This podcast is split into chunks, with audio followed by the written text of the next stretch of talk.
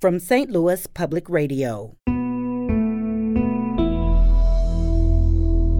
This is St. Louis on the Air.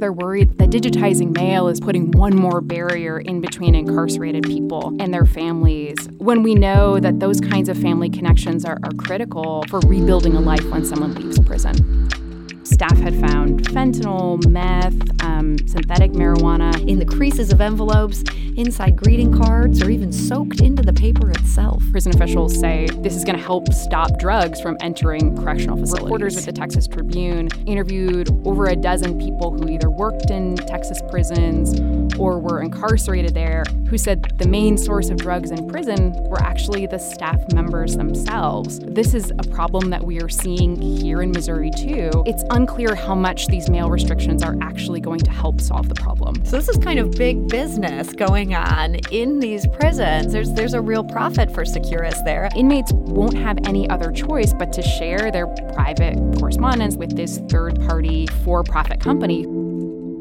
It just takes the humanity out of it. If someone's child is, is sending something to you, being able to even feel potentially like the texture of the crayon I can smell my mom's perfume on this letter.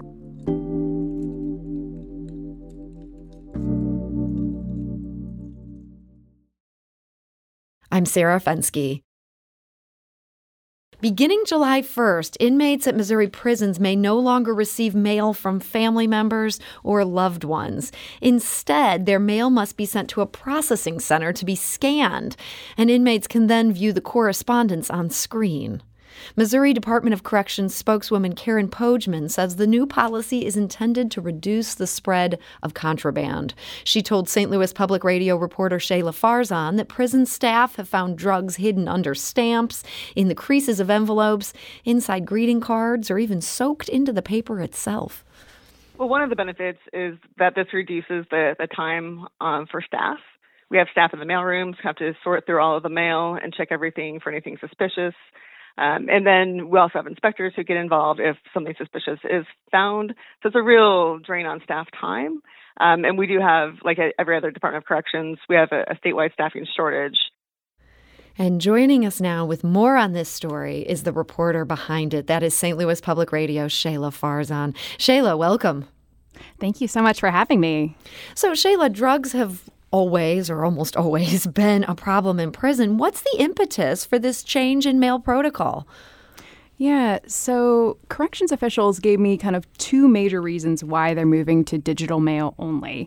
Um, one major reason is that they say they're trying to keep drugs from entering Missouri prisons through the mail, as you mentioned in the intro here. Um, so Karen Pojman, the prison official with the Missouri Department of Corrections, told me that in just the first quarter of this year, um, you know, staff had found fentanyl, meth, um, synthetic marijuana, and other drugs that people were trying to send to inmates through the mail. Um, so they say that this is a big issue, and you know, making electronic copies of mail is going to help tackle it. Um, one thing to mention is that they weren't able to share data on the number of times they've intercepted drugs in the mail, so it's hard to know how often this is actually happening. Mm. the other reason that they gave is that they're trying to save staff time. So in the prison mailroom, you have workers who are opening up every single piece of mail and checking it, not only for drugs, but um, you know also for other kind of inappropriate content, other contraband that might be concealed inside, like um, cell phone prison, uh, cell phone SIM cards, for instance.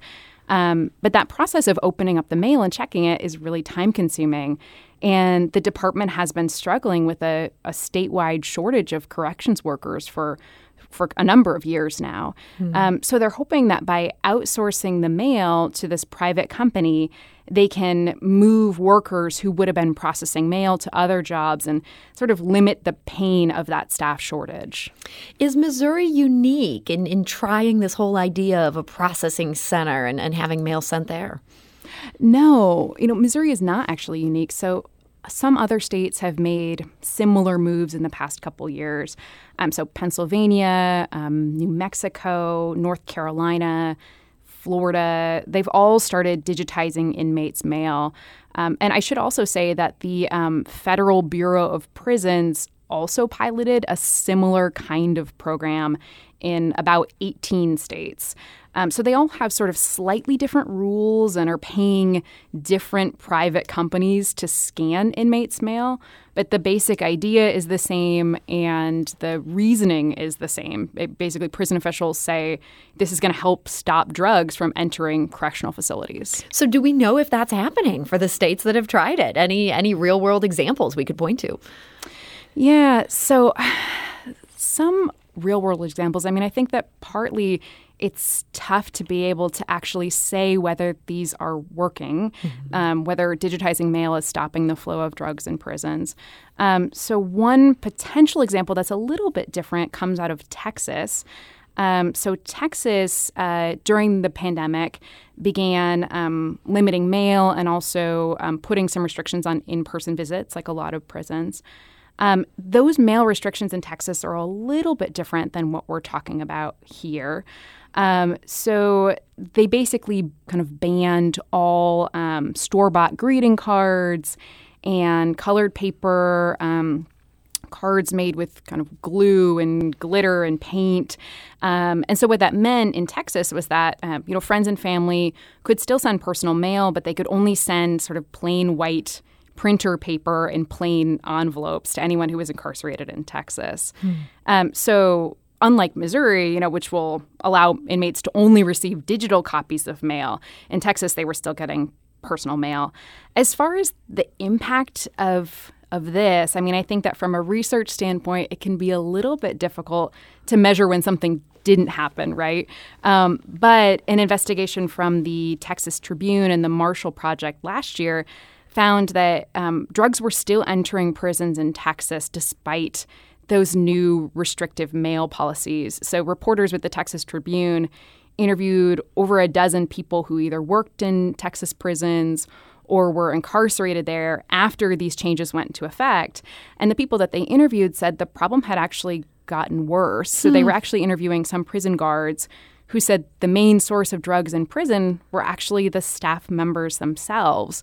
So, essentially, low paid employees are smuggling drugs into prisons and then selling them to inmates. Um, and again, I think the you know the restrictions in Texas are pretty different than what we're talking about here in Missouri. Um, but it is worth noting that our investigations at St. Louis Public Radio have also found that correctional officers are smuggling drugs into Missouri prisons and selling them, mm-hmm. partly because you know they're some of the lowest paid in the nation. So this is a problem that we are seeing here in Missouri too. And it's unclear how much these mail restrictions are actually going to help solve the problem. Hmm. And, and Shayla, as you reported, they do come with a real cost. And, and you talked to some people with some thoughts on that. One of them was Chris Santillan. He spent uh, nearly three decades in Missouri prisons. He told you he depended on letters as a lifeline to human contact. He says he can't support a policy that alienates inmates even further from the world that they're hoping to eventually rejoin if you take that away and you place another degree of separation between a person and their loved ones, I don't see how that equates to becoming more human or, or getting back in touch with their, their humanity. I think that would have the opposite, which would go against what corrections is supposed to be. And that is Chris Santillan who spoke to you, Shayla. You know, hearing him talk about that, it, it made sense to me. I think we've all sort of had a letter that we sort of savored as a physical object. There's a real sense of like you're you're holding on to a memory when you get mail. Is that something that people are concerned that goes away if you're just looking at some digitized copy of things? Yes, absolutely. I think that's something that I've heard from you know, both criminal justice advocates and then also people who were formerly incarcerated, like Chris Santillan. Um, they're really concerned about this change, um, partly because they're worried that this, you know, d- that digitizing mail is basically just putting one more barrier in between incarcerated people and their families, um, and that you know that it dehumanizes that process of communicating even more when we know that those kinds of family connections are, are critical for rebuilding a life when someone leaves prison. You also spoke with Clinique Chapman. She's the associate director of the Vera Institute of Justice's Restoring Promise initiative, and she stressed this is a real loss for people in prison. It just takes the humanity out of it. So receiving mail and seeing handwriting, right? If someone's child is, is sending something to you, you know, being able to even feel potentially like the texture of the crayon from when they, you know, they drew an art piece or, you know, like smelling home, you can smell paper at times. Like, oh, wow, like, you know, this, I can smell my mom's perfume when, on this letter, right? And that's Clinique Chapman. Shayla, she told you the only group likely to benefit from this policy is the company being paid to scan these letters. What can you tell us about the company that's going to be doing this work? Yeah, so the company that will be doing this work um, is Securus Technologies. So it's a telecommunications company that works with prisons. It's actually one of the largest prison phone providers in the country. Their yearly revenue is somewhere around $700 million, and mm. they contract with thousands and thousands of correctional facilities all across the country, including Missouri. Um, and I think it's worth noting here that this is a company that has continued to grow year after year and basically just kind of kept on acquiring more and more companies that do this kind of work. Um, so, about seven years ago in 2015, Securus acquired JPay, um, which provides these free electronic tablets to thousands of people in prison in Missouri and then elsewhere across the country. Um, and these tablets are kind of like a modified iPad. So, incarcerated people get them for free, usually upon intake. Um, and then they pay certain fees to access content on them. So they can send emails, they can download certain movies, music, books, um, make phone calls in some cases. Um, and so beginning this summer, that's how they'll also be reading their personal mail is by, by looking at these scanned images on their their tablets. Hmm. So this is kind of big business going on in these prisons. There's there's a real profit for Securus there. I also mm-hmm. know from talking to people who've done time in Missouri prisons, they really do love these tablets. They they feel like this is a great thing. Mm-hmm. Absolutely. So I'm wondering about mail, though, um, being in the hands of Securus. Are there privacy issues at play here? I mean, it, it's interesting to think about these letters that could be really personal, maybe sitting on Securus's servers. You know, that's definitely something that um, the criminal justice reform advocates that I talked to raised an issue that you know what is happening to this information and i think that one of the points here is that, you know, traditionally corrections officers are reading your mail if you're incarcerated. So you're giving up some of your privacy to the state when you're in prison, right? But what we're talking about here is pretty different. So, with this new change in Missouri, um, inmates won't have any other choice but to share their private correspondence, their private letters with this third party for profit company who will then take that information and store it on its servers. Um, and so before this segment, I, I, got on the website for the parent company of Securus, um, and they outline pretty specifically on their website all of the different forms of private information that they collect from incarcerated people um, and their families. Hmm. But I think the question is, you know, how exactly are they using that information? How are they monetizing it? Um, how long are they going to store it? And I think all of that is kind of an open question here. Well, Shayla, this is such an interesting story now happening in Missouri beginning July 1st. I want to thank you for joining us today. I also want to encourage people you can read Shayla's full story on this. That's at stlpr.org. Shayla, thank you for joining us. Thank you so much for having me.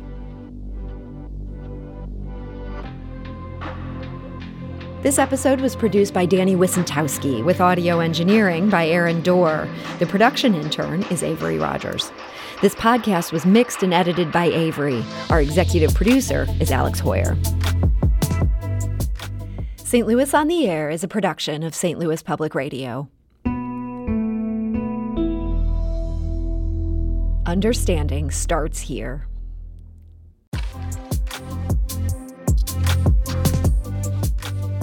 Do you find yourself regularly listening to episodes of St. Louis on the Air? Suggest us to a friend you think might enjoy our conversations. And leave us a review and rating on Apple Podcasts on the App Store. It's the simplest way to help people discover our show. Thanks.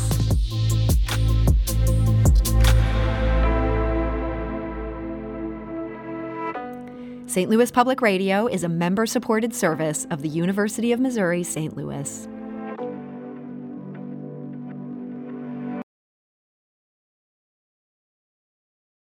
Support comes from the Missouri Forest Products Association. Missouri produces wood pallets, railroad ties, white oak barrels, hardwood floors, and more. Details on the variety of products made in the state are at choosewood.com.